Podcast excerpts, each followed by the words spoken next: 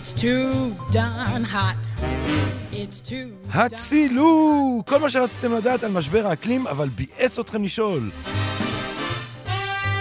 שלום רב, גבירותיי ורבותיי, ברוכות וברוכים השבים לסדרת הפודקאסטים שלנו כאן בארץ, בהם אנחנו לומדים על האקלים, על משבר האקלים, ובעיקר, מה כל אחד מאיתנו יכול וחייב לעשות כדי להציל. יאללה, חברות וחברים, מתחילים.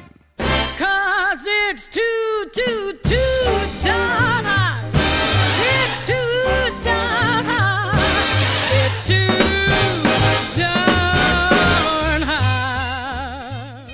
אני דוקטור ג'רמי פוגל, ואנחנו כאן בהצילו בפרק השמיני והאחרון שלנו.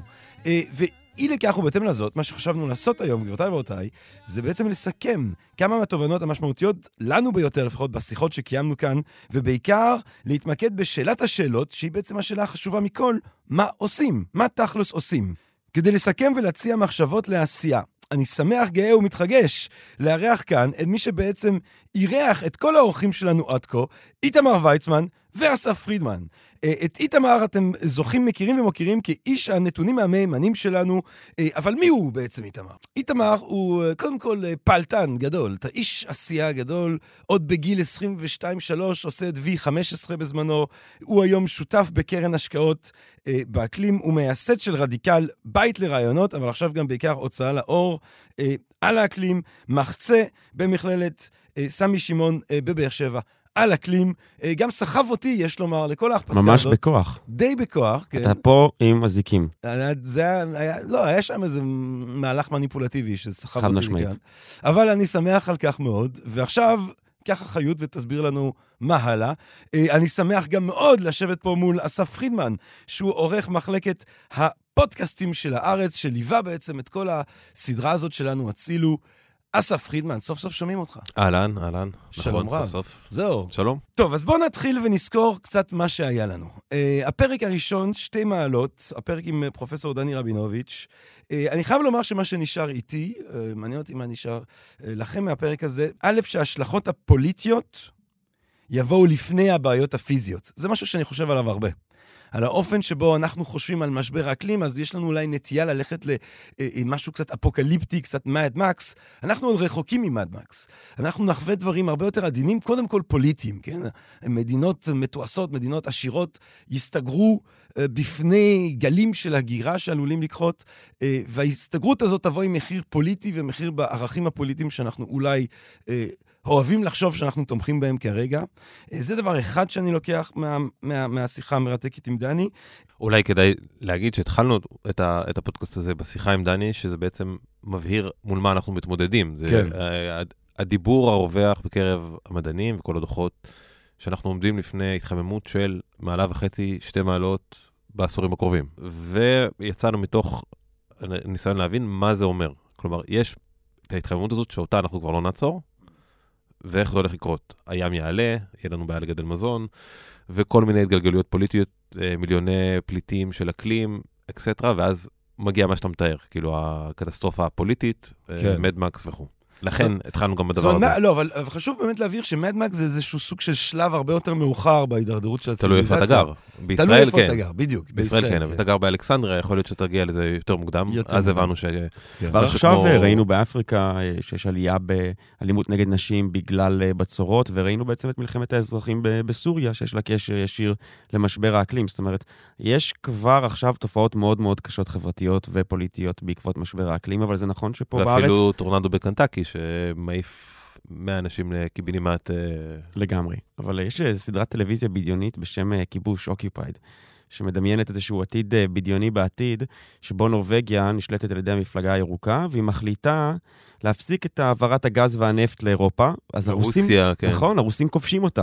עכשיו, זה דבר שיכול לקרות בחמישה, עשרה שנים, אה, בח- בתקופה הקרובה ממש. אנחנו רואים עכשיו כבר את ה-Green New Deal האירופאי, שהם רוצים להגיע ל-55% הפחתת פליטות עד 2030, שזה מהלך באמת מאוד מעורר אה, השראה, אבל אה, רוסיה, שמספקת גז ותלויה, הכלכלה שלה תלויה בלדחוף את הדלקים המאובנים האלה לאירופה, הדבר הזה מערער אותה. אז מי יודע מה יהיו ההשלכות כבר בשנים הקרובות. תראה את האינפלציה, 6-7 אחוזים בשנה, בשנה האחרונה, כתוצאה ממשבר הקורונה ועלייה של הכלכלה uh, הדיגיטלית בעולם, מובילה לאינפלציה קשה שמשפיעה פה, אנחנו שומעים בפודקאסטים של הארץ כל הזמן, uh, uh, במרקרים uh, ובאינטרסנטים. ועכשיו, עלייה של מחירי מזון ב-20, 30, 40, 50 אחוז זה דבר קטסטרופלי. זה גם יכול לקרות בשנים הקרובות כתוצאה מכשל במזון ובתעשיית החקלאות. ודבר נוסף שמאוד נשאר איתי, זה ההשפעה התודעתית. זאת אומרת, דני עיצב את השאלה של איך בני האדם שחיים בתוך תודעה ששנה הבאה בירושלים, כן, שנה הבאה יהיה יותר טוב, אה, שנה הבאה יהיה יותר אה, אה, מוצלח, איך דורות של בני אדם יגדלו לתוך פרדיגמה שהם בעצם מבינים שככל שהזמן יעבור יהיה יותר גרוע. הייאוש הזה וסכנת הניהיליזם הזאת, מה היא תעשה לנו?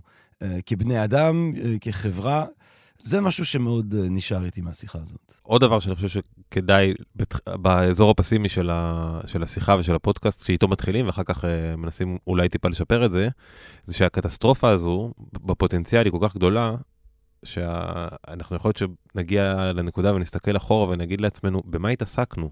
בלתת איזה חתיכת אדמה לפלסטינים, או בלקרוא לעצמנו יהודים, או בלבחור את הרפובליקאים או הדמוקרטים, או כן הפלה או לא הפלה, זה, אנחנו מכלים את זמננו על כל מיני, ואת המשאבים שלנו, על מאבקים פוליטיים, שמגדירים אותנו, והם חלק מהזהות שלנו, והם נורא חשובים לנו, וככה גדלנו וככה התרגלנו, וכל אחד הגיע מהבית גידול שלו, וזה ייהרג ובל יעבור, נניח עבורו. אבל יכול להיות שזה הסחת דעת שכדאי מאוד לשים אותה רגע בצד ולנסות להבין מה הדבר הגדול שיכול להגיע לפתחנו ולהתייחס אליו.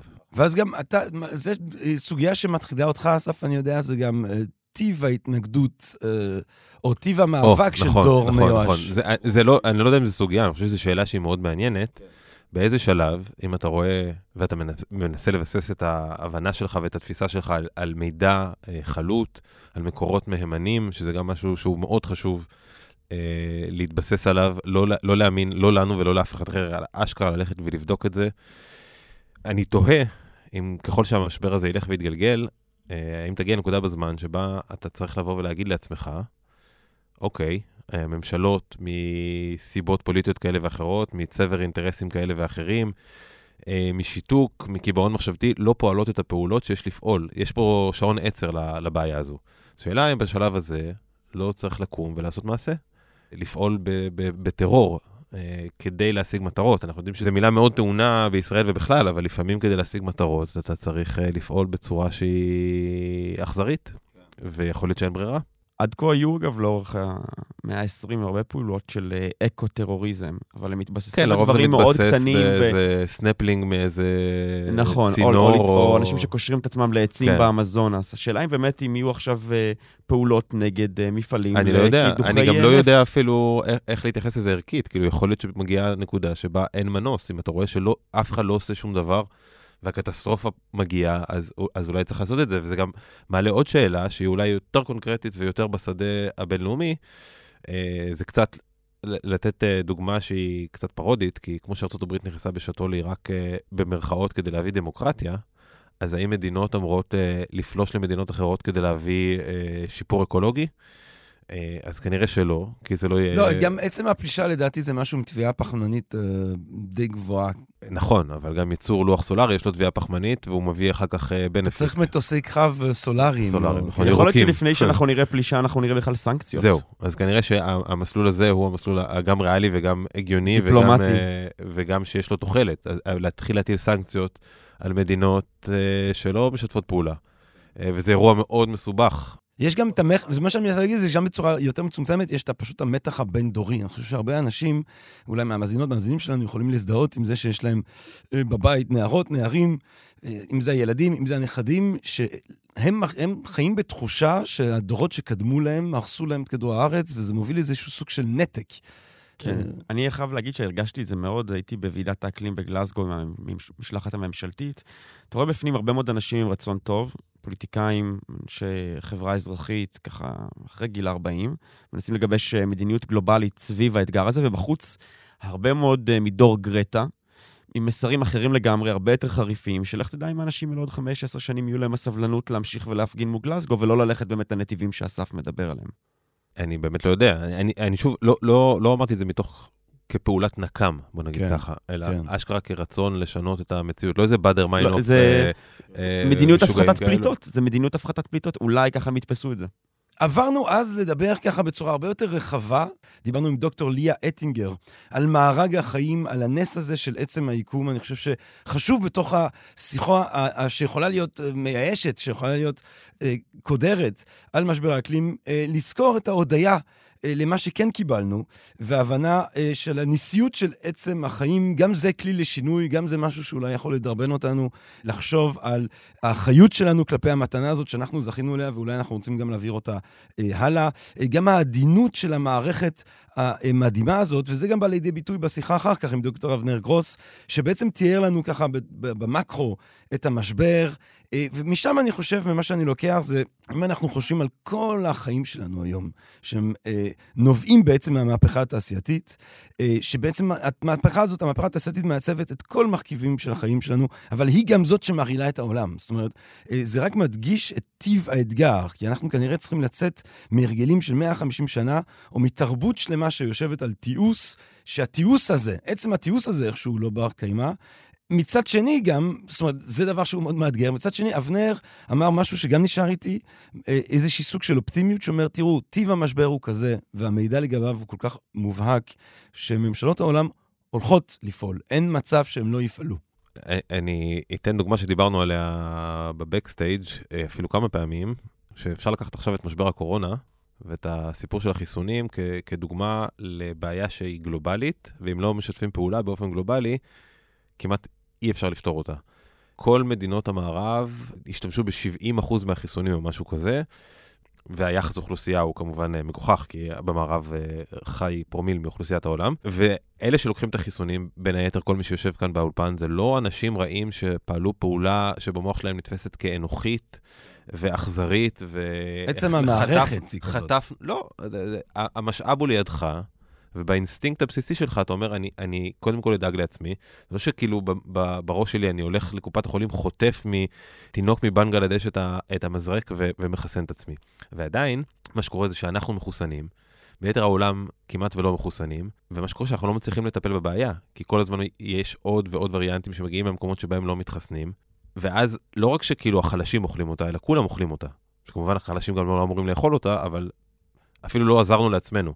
ובמשבר האקלים יש את הפרדוקס הזה, שאם אנחנו לא נדע לעשות מהלך שהוא תפיסתית, אנחנו לא זוכר מתי המין האנושי הצליח לעשות מהלך כזה מורכב, עם יכולות הכלה והבנה וויתורים כל כך מרחיקי לכת, אז זה מעולה להיות אופטימי ולחשוב שלממשלות אין ברירה לעשות שינוי.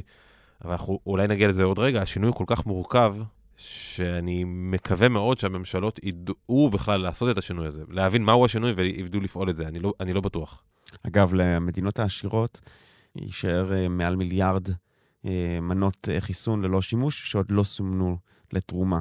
וצריך כמובן כל הזמן להדגיש ש, שהסיפור הזה של הקורונה, אה, יחסית למורכבות של משבר האקלים, הקורונה זה הרבה יותר אה, פשוט. כ- כסף קטן. כי הוא משבר אה, גם אחד, שאלת החיסונים. שמשבר האקלים הוא שורה ארוכה של משברים. ראינו את זה, זה משבר אנרגיה ומשבר מזון. דיברנו גם על... אה, לא שאנחנו דיברנו גם בסך האמת, הכל מבינים את המכניזם שלו, יש וירוס, נכון. מתמודדים עם וירוס בדרכים כאלו כן, ואחרות, לא, זה לא שינוי אורחות על- אפשר החיים. לבודד אותו. יש כן. פתרון ספציפי, יש חיסון, ואז צריך לחלק אותו בצורה שוויונית, וזה לא קורה, ובמשבר האקלים זה הרבה יותר מורכב, השוויוניות. כי uh, תביעה פחמנית זה קודם כל קדמה, והמדינות העניות רוצות להתקדם, ואנחנו, uh, או מדינות עשירות לא רוצות לוותר על האיכות חיים שלהם. נכון, גם נדרשת מדיניות שונה לכל תעשייה. אה, באמת בבקסטייג' דיברנו על תעשיית האופנה, ש, שלא אה, דיברנו עליה עד כה. אנחנו אנשים לא מבינים שתעשיית האופנה זה 10% מכל הפליטות פחמן אה, וגזי החממה בעולם. וכדי לייצר את הטישרט הקטן שאני לובש כרגע זה 2,700 ליטר מים. זאת אומרת, הרבה מאוד משאבים הולכים לתעשייה הזאת, וזה לא רק עניין של משאבים ואנרגיה, אלא גם אה, כימיקלים שנפלטים אה, לנהרות במזרח אסיה. זאת אומרת, האימפקט החברתי גם והבריאותי הוא מאוד מאוד גדול של הרבה מאוד מהתעשיות האלה. והמורכבות של משבר האקלים, אני חושב, לפחות עבורי, כשאני התחלתי את מסע האקלים שלי, זה היה מאוד uh, overwhelming. זאת אומרת, אתה מבין שבכל מקום שלא, שאתה הולך, יש משבר אקלים. משבר אקלים הוא לא באמת משבר אקלים, הוא בעצם משבר אדם ומשבר של אורח חיים. משבר ציוויליזציונרי, נכון. באיזשהו אופן. נכון. כי גם אם אתה מפסיק את, ה, את המפעלים שמייצרים לך את הטישרט הזה, אז האנשים שתלויים בפרנסה הזאת, מה יהיה איתם? זאת אומרת, איפה שאתה לא מסתכל זה מורכב. בפרקים של אה, ליה ואבנר, אה, לא הפסקתי לחשוב על אה, התערבות אנושית בטבע. כן, גם ליה וגם אבנר דיברו על זה, ואני חושב שהרבה מאוד אה, כזה אוטופיסטים של טכנולוגיה בקליפורניה וגם בארץ חושבים אה, ומקווים שיהיה איזה פתרון מהמכונה, איזה deus ex machina שתציל אותנו, ושיהיה איזה מכונה לשאיבת פליטות. הרבה משקיעים בזה מאמץ, קוראים לזה direct air capture. אפילו פתחו מתקן חד... אה, ראשון מסוגו בפינלנד או באיסלנד. נדמה לי. נכון. אה, נכון, נכון. אה, שזה עדיין לא אה, אה, כלכלי, אה, זה כמה מאות דולרים אה, כדי להוריד קילו של פחמן מהאטמוספירה, ויש מאות מיליארדי טונות אה, באטמוספירה. אבל אני מאוד פוחד מה, מהתרחיש הזה. אה, יש איזה משפט מאוד יפה של אה, פול וריליו, הוא אומר, אה, כשאתה ממציא את המטוס, אתה ממציא גם את התרסקות המטוס. זאת אומרת, אנחנו לא באמת יודעים מה ההשלכות של טכנולוגיה שאנחנו נטמיע, וננסה לדרכה לשאוב אה, פליטות מהאוויר, או ננסה לפזר אירוסולים באטמוספירה כדי לחסום אה, זהו, קרינת שמש, אפשר גם להביא את הדוגמה שהיא מאוד קונקרטית למשבר האקלים עם האוזון. נכון? ב-CFC, זאת אומרת, זאת אומרת הס- הסיפור, הסיפור של האוזון בכמה משפטים, שהוא באמת סיפור מאוד רלוונטי ומרתק, זה שממציאים גז שלכאורה הוא מדהים, כי עד אז משתמשים בגזים רעילים בעצם, למקררים וכולי וכולי. ממציאים את ה-CFC הזה, לכאורה זה פתרון קסם, כי הוא לא דליק, כי הוא לא רעיל, אז כולם השתמשו ב-CFC הזה. תוך כמה שנים זה נמצא בכל מקום. אנשים בהתחלה אומרים, טוב, זה נמצא בכל מקום, אבל זה לא מזיק. מבינים בסופו של דבר שכשזה עולה לאטמוספירה, אה, זה בעצם פוגע בשכבה הנורא דקה הזה של האוזון. זה משהו מדהים. זאת אומרת, אוזון, אם אתה מרכז את כל האוזון שיש לנו באטמוספירה, בסוף זה שכבה של שלוש מילימטר, כן? זה דבר מאוד עדין ודק, אבל הדבר העדין ודק הזה מאפשר לנו את החיים. ב-87 נראה לי יש את ה... העולם מתכנס במונריאל, מחליטים שמפסיקים להשתמש ב-CFC, ולכאורה הבעיה נפתרה, כי ב-2060 ומשהו, אה, החור באוזון ייעלם, והשכבה המדהימה הזאת של האוזון תחזור להיות למה שהיא הייתה לפני שפגענו בה. עכשיו, אה, שני דברים שהם משמעותיים כאן. א', האפשרות של דברים כן להיפתר, במובן מסוים. זאת אומרת, פה היה בעיה ספציפית נקודתית עם פתרון, זאת אומרת, היו גזים... אה, חלופיים לגז שהשתמשנו בהם, אה, ויכולנו להפסיק להשתמש בגז ההוא. הבעיה כמובן, זה שהגז החדשים שאנחנו משתמשים בהם, הם חלק ממה שאנחנו מדברים עליו, הבעיה הרבה יותר מורכבת של אה, משבר האקלים. כן, כי זה בעצם הג- הגז שהחליף את הפריאונים, נדמה לי שקראו לכל הגזים של הדורדורנט ו... והמזגנים והמקררים. גילינו היום שהוא גז חממה אגרסיבי שגורם להתחממות כדור הארץ. אז חשבנו שמצאנו פתרון טכנולוגי, אבל זה התפוצץ לנו בפרצוף, וכל הכוונות היו טובות, והצלחנו לייצר שיתוף פעולה, וכביכול מצאנו פתרון טכנולוגי, אבל לא שינינו משהו מהותי בתפיסה שלנו ובהתנהגות שלנו ובהבנה שאנחנו חלק, זה נשמע מאוד היפי, ואני עושה לי פריחה קצת אה, אה, אמירות היפיות, אבל שאנחנו חלק ממארג שאם לא נתייחס אליו, אנחנו נאכל אותה. ואנחנו לא יכולים לעצב ולהנדס אותו. אנחנו פשוט לא יכולים, זה, זה כל כך ברור היום שכל דבר שאנחנו עושים, כל פעולה מובילה לפעולה נגדית, אה, ואני חושב שהדבר הזה הוא מה שיותר ויותר אנשים ברחבי העולם מבינים. אה, שבסופו של דבר המשבר הזה הוא דבר שדורש מאיתנו שינוי התנהגות עמוק, ולא רק להוסיף עליו אה, טכנולוגיות וכלים ופתרונות בלבד. עם פרופסור קולין פרייס אה, דיברנו על, בעצם הבאנו את הטיעונים הפופולריים אה, ברשת, אה, בכלל, שאנשים שמטילים ספק, אני חושב אנשים שהם לא משתכנעים, יש קיטוב גם פוליטי, בעיקר בארצות הברית, אבל הוא מרגיש שהוא גם מתחיל להגיע לארץ סביב הנושא הזה. מה שאני מאוד אהבתי ממה שפרופסור פרייס אמר, זה שאין בהכרח... ודאות מוחלטת במדעי האקלים, כמו שיש במדעים אחרים אולי, או כמו שיש במתמטיקה או לוגיקה. מה גם שיש לנו בסוף ניסוי אחד של הדבר הזה. יש לנו פלנטה אחת, ויש ניסוי אחד גרנדיוזי, והוודאות המדעית המוחלטת תגיע כשכבר יהיה הרבה מאוחר מדי. אה, לכן אנחנו פועלים, כמו שלרוב פועלים כשאנחנו פועלים על בסיס המדע, על בסיס סביר, סבירויות והסתברויות. וצריך ניהול סיכונים על בסיס הסתברות. אנחנו לא, אנחנו לא יכולים תמיד לפעול על בסיס ודאות. אני יכול לדעת ברמה של כמעט ודאות שאם אני קופץ מהקומה ה-100 אה, אני אה, אמות, יש אולי סיכוי כזה או אחר שאני אשרוד את זה, אבל ההסתברות היא כזאת גבוהה אה, שהיא דורשת אה, פעילות. אז אנחנו לא צריכים לצפות לוודאות לוגית מתמטית כזאת, אה, או לוודאות שאולי אתה יכול לזכות אליה בפיזיקה תיאורטית, אה, כשאנחנו מדברים על מדעי האקלים. אנחנו פועלים על בסיס של הסתברויות והוכחות, אה, והמדע המוחכב הזה אומר במפורש שסיכוי האסון הוא כל כך גבוה, שאנחנו נאלצים לפעול. זה משהו שמאוד אהבתי. אני חושב שגם שזה די ברור שאנחנו אחרי השיח של הכחשה. שכש-75% מהציבור, לפי uh, דוח של uh, המכון הישראלי לדמוקרטיה, מראה שהם חוששים באופן קשה מאוד ממשבר האקלים, וחושבים שזה יהיה המשבר הגדול של האנושות, אז זה ברור שצריך להיות קשובים לציבור הזה. וכש-8-10% מהציבור עדיין יש להם ספקות לגבי משבר האקלים, אז זה ברור uh, שדווקא כאן אנחנו לא יכולים להמשיך ולעסוק בשיח הזה של הכחשה, למרות שיש בו הרבה מאוד עניין. אנחנו, אתה יודע, גם תאגידים וחברות גדולות השפיעו על השיח הזה. אנחנו צריכים לעבור ממנו הלאה, לדעתי, להתחיל לדבר על שינוי הרגלים ופתרונות, ומה אנחנו יכולים לעשות, ולעזוב את, את האופן שבו דיברנו על משבר האקלים בשלושים שנה האחרונות. אז עברנו בעצם לדבר על פחקים שבהם אנחנו התחלנו לחשוב בעצם על דרך החיוב, על דרך העשייה. עם אה, דב חנין דיברנו על האופי המקיף, השיטתי, הסוציו-אקונומי בעצם של השינוי הנדרש. דיברנו עם דורית בנט, מנכ"לית אילת אילות, על הצלחות שיש כבר בארץ ופעילות שכבר יש בארץ בסוגיית האנרגיה, שהיא כמובן מרכזית. האנרגיה סולארית שהיא מפעילה בהצלחה אה, בדרום הארץ. דיברנו עם דוקטור לי רכט מאלף פארמס על תזונה וחקלאות ומודלים אלטרנטיביים לתזונה וחקלאות. התחלנו לחשוב על פתרונות, אבל אני חושב, אה, איתמר, ש... הפתרונות האלה שדיברנו עליהם, או על האופקי העשייה האלה שדיברנו איתם, הם עדיין היו מאוד מאוד אה, במקרו. ואני חושב, ש... אני חושב על אה, מי אה, שמאזין לנו אה, ומי שאיתנו מרגיש שטוב, אנחנו השתכנענו, יש כאן בעיה שדורשת את, את מלוא תשומת הלב שלנו. אה, אני רוצה להתייחס לשאלה שהיא באמת השאלה הכי קריטית. מה עושים? אני רוצה לעשות משהו, מה אני עושה? איתמר, מה אנחנו עושים? קודם כל, אני חושב שצריך אה, לא להיות צינים לגבי זה. אה, תקווה בעיניי דבר מאוד משמעותי, גם אם אנחנו חושבים שהמשבר הזה לא ייפתר, או שאנחנו מדוכאים מהחדשות שאנחנו קוראים לגביו. צריך לשים בצד ציניות, אפילו עכשיו כששומעים את הפודקאסט הזה, אה, ולהתמקד רגע באפשרויות החיוביות. אה, אני יודע שכשאנחנו התחלנו את הפודקאסט הזה, ודיברנו, אני ואתה, אסף למשל, על איך אפשר לעשות שמונה פרקים על אקלים, מה יהיה מספיק מעניין, אני חושב שעכשיו ברור לנו שאפשר גם לעשות, לדבר הרבה יותר על הרבה מאוד תעשיות, על הרבה מאוד פתרונות, על עוד ועוד משברים וסיפורים מרחבי העולם. אז אני חושב שצריך להתחיל בלדבר על משבר האקלים. גם אני ואתה, ג'רמי, כשכל פעם התכוננו לפרק, אני חושב שנדהמנו מכמות הסיפורים אה, שאפשר לספר.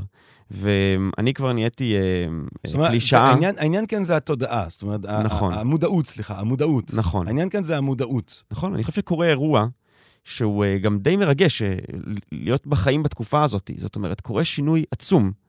אה, בלתי נתפס, שאנחנו מודעים לו, שזהו משפט, אה, גם עושה לי פריחה, כמו שאתה אמרת, אה, שמצד אחד אנחנו הדור הראשון שמבין באמת את היקף המשבר, אבל אנחנו כנראה גם הדור האחרון שיש לו הזדמנות באמת להתמודד איתו. והפער הזה של הדור הראשון ש והדור האחרון ש, הוא דבר מרתק ומדהים בעיניי. וזו זכות להיות בחיים בתקופה הזאת, כמו שלמדנו מליה. ואני חושב שהמודעות הזאת, היכולת לדבר על זה, גם בארוחת ערב או בארוחת צהריים. אני כבר, החברים שלי די שונאים אותי עם כמות המלל אה, אה, שיוצא ממני על המשבר, אבל אני חושב שזה דבר שצריך ללוות אותנו כל הזמן, בכל שיחה ובכל מקום, אבל הוא יכול לקחת כל מיני אה, צורות. זאת אומרת, דבר ראשון שאנחנו מציעים לכל מי שמאזין לנו, תדברו על זה, תדברו על זה בעבודה, תדברו על זה בקהילה, תדברו על זה עם הקהילה קודם שלכם. קודם כל, תלמדו את זה.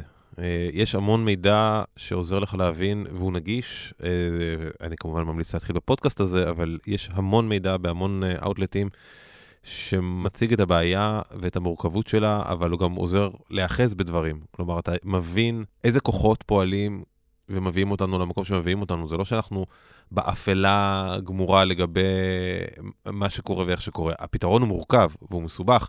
אבל זה לא שאנחנו מול איזשהו great unknown, שאנחנו לא יודעים בכלל איפה הידיים ואיפה הרגליים, אנחנו יודעים. אנחנו לא יודעים איך להגיע לפתרון. ואם התחלת ואמרת אופטימיות, כן, אני ממליץ לשמוע את דב חנין, שדיבר איתנו, שהוא יש לו תפיסת עולם, וגם לשמחתנו, הוא קיבל איזושהי פוזיציה. אה, ראש פורום האקלים ראש של פורום הנשיא. האקלים של אה, הנשיא היקר והאהוב, אה, מר בוז'י הרצוג. יש בו אופטימיות שהיא קצת, היא מדבקת, ואין מה לעשות. אנחנו יכולים ליפול למראה שחורה, ואז אנחנו פחות יודעים, או יותר יודעים לאן זה יגיע, או שאנחנו יכולים לנסות לעשות משהו. וכמו שהוא אומר, לפחות שווה לתת אה, את הפייט הזה. כן. הסעיף הראשון של פעולה אה, זה אה, פעולה שהיא פעולה של אה, מודעות, פעולה של תקשורת, של חינוך, שזה לא רק כלי התקשורת, בטח שבתקופה הזאת שבו התפקיד של כלי התקשורת אולי המסורתיים, המיינסטרימים, הופך להיות הרבה יותר מורכב, ויש פרגמנטיזציה של התקשורת וכולי. כל אחד מאיתנו הוא סוכן לשינוי בקהילה שלו, לדבר על זה, לחנך את זה איפה שרק אפשר. הדבר השני שאני רוצה לדבר עליו, התנהגות אישית. ששם, אה, אני חושב שמה שנובע מהפחקים שלנו, אה, זה קודם כל סוג של אה, צמצום. אה, צמצום אה, בהסתמכות על תזונה מהחי, צמצום בצריכה, צמצום, גם אם לא הימנעות מוחלטת מהדברים. יש אה, צמצום. שלושה R'ים, רידוס, ריוס וריסייקל. הפחתה, שימוש חוזר ומחזור. אנחנו נדבקנו, במיוחד בישראל, בתעשיית המחזור, שהיא בעצם הדבר השלישי אה, בחשיבותו בשלישייה הזאת אה, של פעולות סביבתיות, ולכן אנחנו באמת צריכים לעשות אה, הפחתה. יש את אה, תנועת ההאטה ותנועת ההפחתה, שבאמת מלמדות אותנו שאנחנו פשוט צורכים יותר מדי בלי לשים לב. אה, חלק מהמנגנונים השיווקיים שעוטפים אותנו. אני יודע להגיד שאני הייתי בן אדם מאוד אה, בזבזן, ואני אה, תל אביבי, דור שלישי, שרגיל אה, לצריכה, אה, וגדלתי בתוך חברה מאוד מאוד צרכנית, אבל רק ברגע שהייתי מודע לזה בשנתיים האחרונות וביתר שאת בקורונה, יכולתי להגיד, טוב, אני לא מוותר על שום דבר בעצם. זאת אומרת, זה לא איזה עונש מאוד גדול. אה, ואני חושב שזה, שזה דבר משמעותי, תלוי עד איפה אתה לוקח את זה, עד איפה אתה לוקח את ההפחתה. אני יודע להגיד שהרבה מאוד אנשים, בטח אה, אה, בקרב מאזיננו, יכולים להפחית הרבה מאוד מהצריכה שלהם, מבלי שהדבר הזה יפגע באיכות החיים שלהם ובאורח החיים שלהם. כל שינוי יש בו איזשהו סוג של ויתור, ואיזשהו סוג של פחד, וגם סוג של עצלנות, ואיזשהו רזנטמנט לקראת השינוי, ובוז ולעג. זה שינוי, ו- אבל צריך לעשות אותו. אז אמרנו מודעות, אמרנו התנהגות אישית אה, שלנו. מה עוד אנחנו יכולים יש אה, אה, להציע? שינוי אה, מקצועי, שזה דבר שגיליתי אותו לאחרונה. אני חושב שלאורך השנים, מסתכלים על התנועה הסביבתית, היא ביקשה מאיתנו תמיד אותם דברים מכולם. בוא תתרום לי 20 שקלים, בוא תבוא להפגנה, בוא תחתום על עצומה. כלומר, לבקש מכולם לבצע את אותה פעולה. עכשיו, זה דבר חשוב, אבל אני חושב שבגלל שכל אחד מאיתנו רואה דרך אחרת להגשמה עצמית, אחד אה, אה, הוא סופר, ואחד הוא אה, מרצה, ואחד הוא אה, מתכנת, ואחד הוא מנהל מוצר, וכל אחד יש לו אה, אה, תפקיד אחר בחיים המקצועיים שלו, אני חושב שאפשר להביא את המחשבה על משבר האקלים גם לחיים המקצועיים ולחיים האישיים שלך, ככה שזה יעוצב באופן אישי. אמ, זה להיות סוג של, אה, אתה קראת לזה סוכן שינוי בכל מקום שאליו אנחנו הולכים. אה, וזה דבר מאוד משמעותי בעיניי. הוא לא רק הפעולה האחת הזאת, כשכולם צריכים להתגייס ביחד כדי לתרום, להפגין או להפחית צריכה, אלא גם להביא את עצמם לתוך המקום שהוא נמצא בו. אני חושב שזה מאוד נכון גם, כי בהינתן, כמו שאתה אומר, הרב-גוניות של המשבר, וזה שהוא מתבטא בכל התחומים כולם, אה, לרוב המאזינים שהם פועלים באיזשהו תחום, יש משהו שהם יכולים לעשות. גם אם זה בתוך המסגרת אה, אה, הספציפית שלהם. זאת אומרת, גם אם זה להפוך את התזונה בבית ספר שבו הילדים לומדים ליותר ירוקה או ליותר ברת קיימא, או לנסות אה, לעודד את הארגון שבו אתה עובד, אה, פחות להשתמש בכלים אה, מפלסטיק וכולי וכולי וכולי. לכולנו אה, יש איפה אה, לדחוף את הדבר הזה. אבל, אבל את זה אולי הייתי מכניס עדיין לקטגוריה של התנהגות אישית, או אתה חושב שזה... אני חושב שזה מעבר להתנהגות אישית שקשורה בפליטות האישיות שאנחנו מייצרים, אלא זה הניסיון להיות איזשהו סוג של מוביל בקהילה שלך, בקהילה המקצועית, בקהילה החברית, המשפחתית. אני חושב שזה ממש פעולה שהיא מעבר ל- לעצמי הקטן, אה, ש- ש- שמייצר פליטות או צורך מוצרים. אז אמרנו, אחד, מודעות, שתיים, התנהגות אישית שיכולה להשתנות, צמצום של צריכה, צמצום של מוצרים מן החי וכולי. שלוש, הובלה בקהילה. אה, מה עוד הדברים שאנשים יכולים לעשות? פה צריך להגיד, וזה נראה לי מכנס את כל מה שאמרנו עד עכשיו, שעם כל הכבוד לעשייה האישית, העשייה ברמה הגלובלית, מדינתית, או. אה, כלל עירונית, עשייה במסות הגדולות, זה הדבר הבאמת משמעותי. אתה יכול להיות מאוד בר קיימא באיך שאתה חי, אבל ההשפעה של זה היא, היא כרגע היא נורא נורא מינורית. אז זה אחלה וזה מגניב לעשות את זה, וזה טוב לנסוע ברכב חשמלי או באופניים או באוטובוס, אבל אם לא יהיו שינויים גדולים, שום דבר לא יעזור לנו. אז איך אנחנו יכולים להיות חלק אה, או, אה, של שינויים גדולים כאלה? אנחנו צריכים לקחת את המודעות שלנו ואת הידע שלנו ואת העובדה שאנחנו מפיצים אותו לעוד ועוד אנשים ולהפוך את זה לכוח פוליטי שמתרכז במטרה של לשנות ולטפל במשבר האקלים בכמה שאנחנו יכולים. זה חייב להיות משהו שמקבלי ההחלטות, האנשים, ש... הפוליטיקאים שלנו, שזה המדד שלנו כלפיהם. פועל נכון או לא פועל נכון במובן האקלימי. זה האתגר הכי גדול שלנו, ואם אנחנו נמשיך להתעסק בזוטות, אנחנו לא נשיג את הדבר הזה. הדרישה הפוליטית, זאת אומרת, להפוך את הנושא הזה למוקד של הדרישה שלנו, אה, את מנהיגינו. כן. ביום שאחרי נתניהו, האיש שתפס כל כך הרבה נפח, יש איזשהו פנאי לדבר על סוגיות אחרות. לטוב ולרע, אני חושב ששני הצדדים רצו לשמר את ההשפעה של נתניהו על השיח ועל הציבוריות והפוליטית בישראל, ועכשיו אני חושב שאנחנו נשמע יותר ויותר קולות שמדברים על דברים אחרים, וגם עכשיו סוגיות שלא עלו לדיון, עולות לדיון מחדש, פתאום התקשורת לדעתי מתעסקת בדברים יותר uh, שקשורים בתוכן ובמדיניות, אני מקווה אולי, זה ככה אני רואה את זה. אתה חושב אחרת? אני חושב שעדיין במדרג של הדברים שגם הפוליטיקאים מתעסקים בהם, וגם uh, גורמים לאנשים לפתוח את הפושים בטלפונים, וגם באמת הדברים שהם בנימי נפשם של האנשים שחיים בישראל.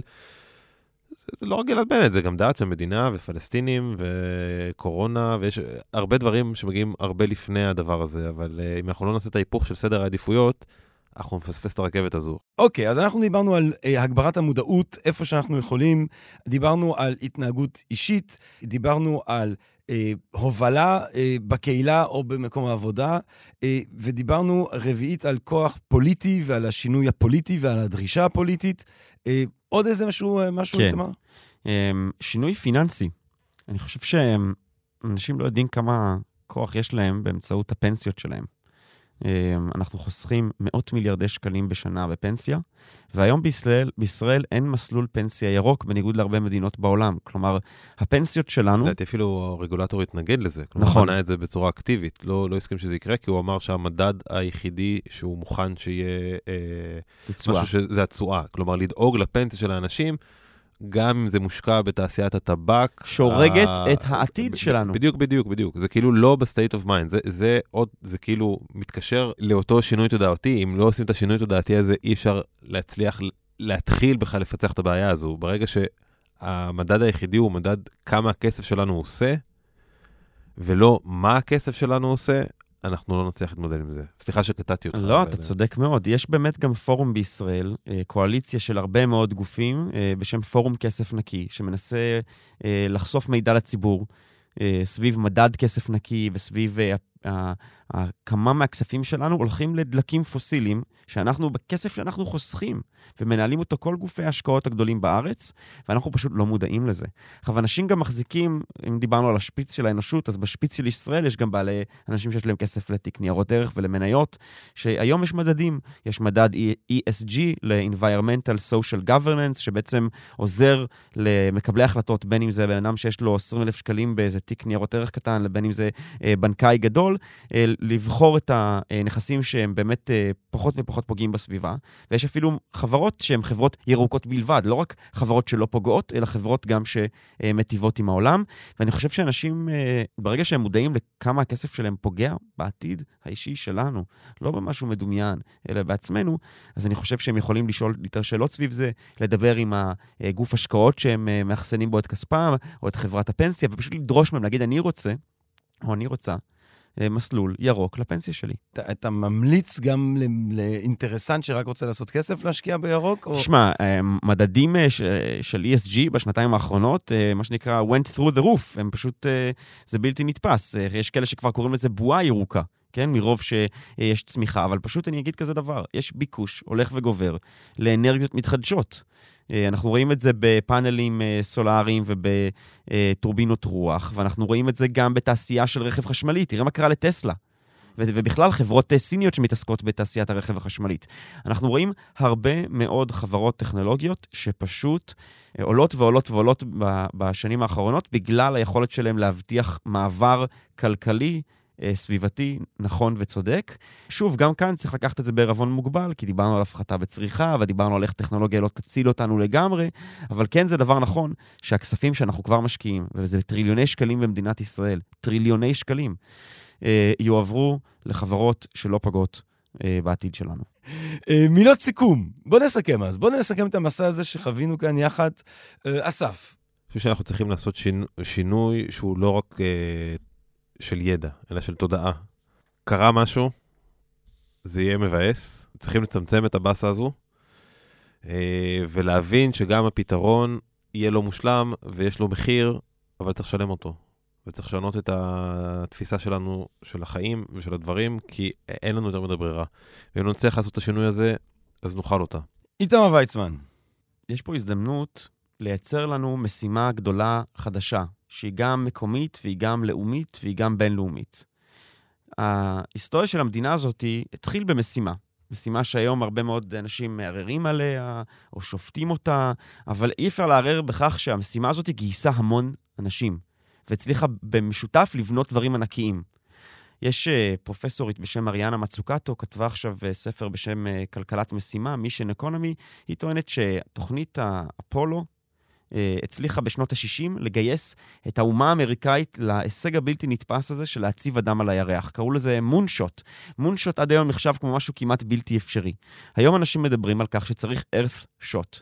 אנחנו צריכים להבין איך אנחנו מייצרים את מה שדוב חנין דיבר עליו, של תודעת uh, מלחמת העולם השנייה, שכולם מתגייסים, ושתעשיית הרכב הופכת להיות, uh, אז היא הייתה תעשיית הטנקים, היום אנחנו צריכים שתהיה כנראה תעשייה ששואבת פחמן, אבל אנחנו יכולים לייצר משימה חדשה, שלדעתי תסחוף כמו שאנשים וילדים קטנים בשנות ה-50 וה-60, הילדים בני 12 אז רצו להיות אסטרונאוטים, היום אנשים ירצו להיות מדעני אקלים, וירצו להיות אה, אה, פוליטיקאים שמובילים שינוי סביבתי גדול, וירצו להיות יזמים אה, חברתיים סביבתיים, וירצו להרצות ולדבר ולהרבות בשינוי חיובי סביב משבר האקלים. אני חושב שזה מה שאנחנו צריכים לעשות, להציב משימה חדשה. אנחנו כאן מדברים בעברית לישראלים, אז בסוף זה יהיה פה בישראל. והמשימה הזאת היא נשענת על האופטימיות שאתה דיברת עליה, אסף, ונשענת גם על השינוי התודעתי שדיברת עליו עכשיו. ואני חושב שכל המטרה של הסדרה הזאת הייתה לנסות להבין גם איך אנחנו מייצרים את המשימה הזאת. אני רוצה לסיים עם איזה משהו שאפיקורס לימד אותי, ומלמד אותנו. כי בתוך כל הקושי הזה, אולי אנחנו צריכים גם לזכור שאנחנו הרבה פעמים מונעים הנאה, אנחנו רוצים הנאה, אנחנו רוצים ליהנות מהחיים, מה כבר ביקשנו? קצת שמחה, קצת ששון. אפיקורס מבדיל בין הנאות טבעיות להנאות בלתי טבעיות. כן, אנחנו חושבים שאפיקורס הוא אדוניסט גמור, אבל בעצם הוא מדבר על הנאות טבעיות, והוא אומר, יש הנאות טבעיות הכרחיות. אתה שותה מים, אתה יושן, אתה עושה פיפי. זה דברים שהם נורא נורא נהנים, אבל הם הכרחים. זאת אומרת, בלעדיהם אתה לא יכול לחיות. אז ברור שזה בסדר לשתות מים, ברור שזה בסדר לישון, ברור שזה בסדר אה, להשתין כשאתה חייב לעשות את זה. יש גם הנאות טבעיות בלתי הכרחיות. אוכל קצת יותר טעים, קצת יין, אה, יחסי מין. אתה לא חייב את הדברים האלה, אומר אפיקורס, כדי לשרוד, אבל הם חלק מחיים אנושיים ממומשים ממושרים. אבל אז יש הנאות בלתי טבעיות. מה הם הנאות בלתי טבעיות? הם הנאות שהמחיר שאתה משלם עליהם על סבל, בסופו של דבר, יותר גדול מהנאה. הנאה כהנאה זה אף פעם לא דבר רע. אבל הרבה מההנאות שלנו, הוא אומר, מובילות בסופו של דבר לסבל שהוא הרבה יותר גדול מההנאה עצמה. דוגמה אולטימטיבית אולי זה להתמכר לסמים. זה אולי הנאה עילאית, כן, לעשות הרואין, אבל המחיר שאתה תשלם עליו, בסופו של דבר, על סגנון החיים ועל ההתמכרות, הוא הרבה יותר גדול מההנאה עצמה. אני חושב שאנחנו טמונים בתוך מציאות של הנאה אה, בלתי טבעית במובן הזה. אנחנו טמונים בתוך מציאות שבו אנחנו מוצאים את הנאתנו, את עושרנו, אה, בדברים שהם לא ברי קיימא. אה, ומה שאני חושב שפיקורס מהדהד לנו, זה הרעיון שדווקא מתוך הצמצום, ודווקא מתוך ההימנעות מהנאות בלתי טבעיות, אנחנו אולי נוכל לחזור להנאות אמיתיות, טבעיות, הרמוניות, ברי קיימא. כל התהליך הזה, אני חושב שהוא יכול להיות הרבה פחות כואב מאיך שהוא נראה. כל תהליך השינוי האישי הוא הרבה פחות קשה מאיך שהוא נראה. כי ברגע שאנחנו נצטמצם אולי מהמיותר, אה, נשאר עם מה שבאמת אה, טוב ורצוי ונכון לנו כבני אדם וכחברה אנושית. אמן. אמן, אמן, אמן. אסף פרידמן. עורך הפודקאסטים כאן בארץ, אני רוצה להודות לך מאוד על הליווי וההנחיה והעשייה והרוח הטובה שמאפיינת אותך תמיד. תודה רבה, אה, תודה לכם. איתמר ויצמן, אתה עשית לי אה, צרות מאוד גדולות אה, כשבאת וסחבת אותי לדבר הזה, ואנחנו כבר תקופה שלמה אה, מגבשים ועובדים על הדברים, אבל אני רוצה מאוד להודות לך על מי שאתה, על מה שאתה עושה, אתה מעורר השחאה. זה הזמן להודות לכל מי שליווה אותנו כאן בפודקאסט הצילו בארץ. תודה רבה אה, למפיק אמיר פקטור. תודה רבה לאורחי הסאונד שליוו אותנו אה, כל הדרך, והיום ליונתן מנייביץ' שנמצא איתנו אה, שוב. אה, ותודה רבה לכם, אה, לקהל אה, שהאזין לנו, שהגיב לנו. אה, מה אני אגיד לכם? תחשבו, תשקלו אה, איפה אתם מוצאים את עצמכם.